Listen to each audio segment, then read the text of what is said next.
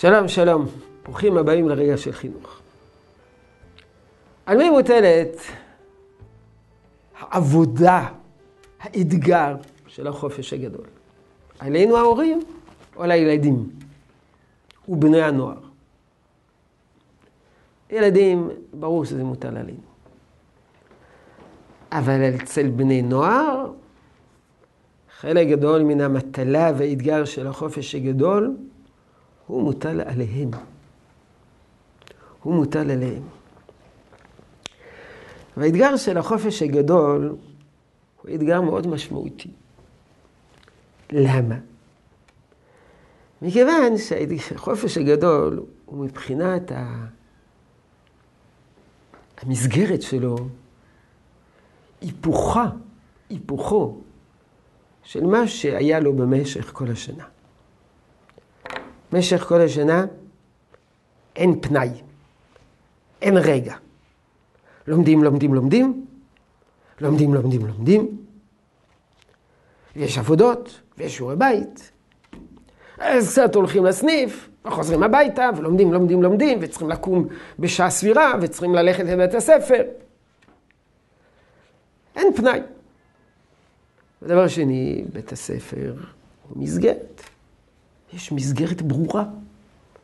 מתי קמים? מתי אמורים ללכת לישון? רוב שעות היום מסודרות. יש בהן תוכנית, מערכת שעות. והנער יוצא לחופש הגדול. ים, ים של פנאי. ואין מסגרת. אין מסגרת. אה, אף אחד לא אומר לך מה לעשות. אין תוכנית קבועה.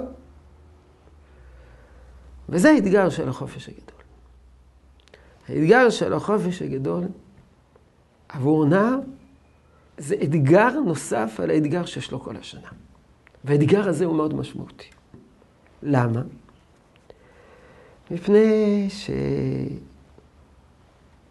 לאדם המודרני, אחד האתגרים זה הפנאי. ככל שהחברה מתקדמת, יש יותר ויותר פנאי. לפעמים קורה שאדם עובד ארבעה ימים בשבוע.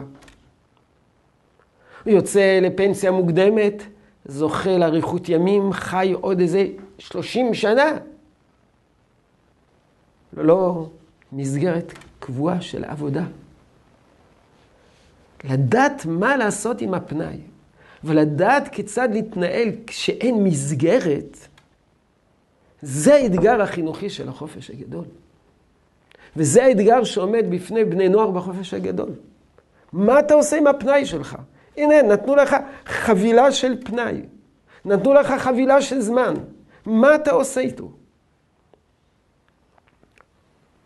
וכיצד אתה מתנהל כאשר אין שוט מאחוריך, אין מסגרת קבועה מאחוריך.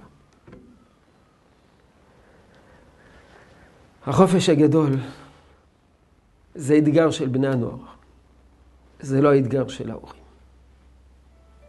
יהי רצון שתשרה ברכה בעבודתנו החינוכית. שלום שלום.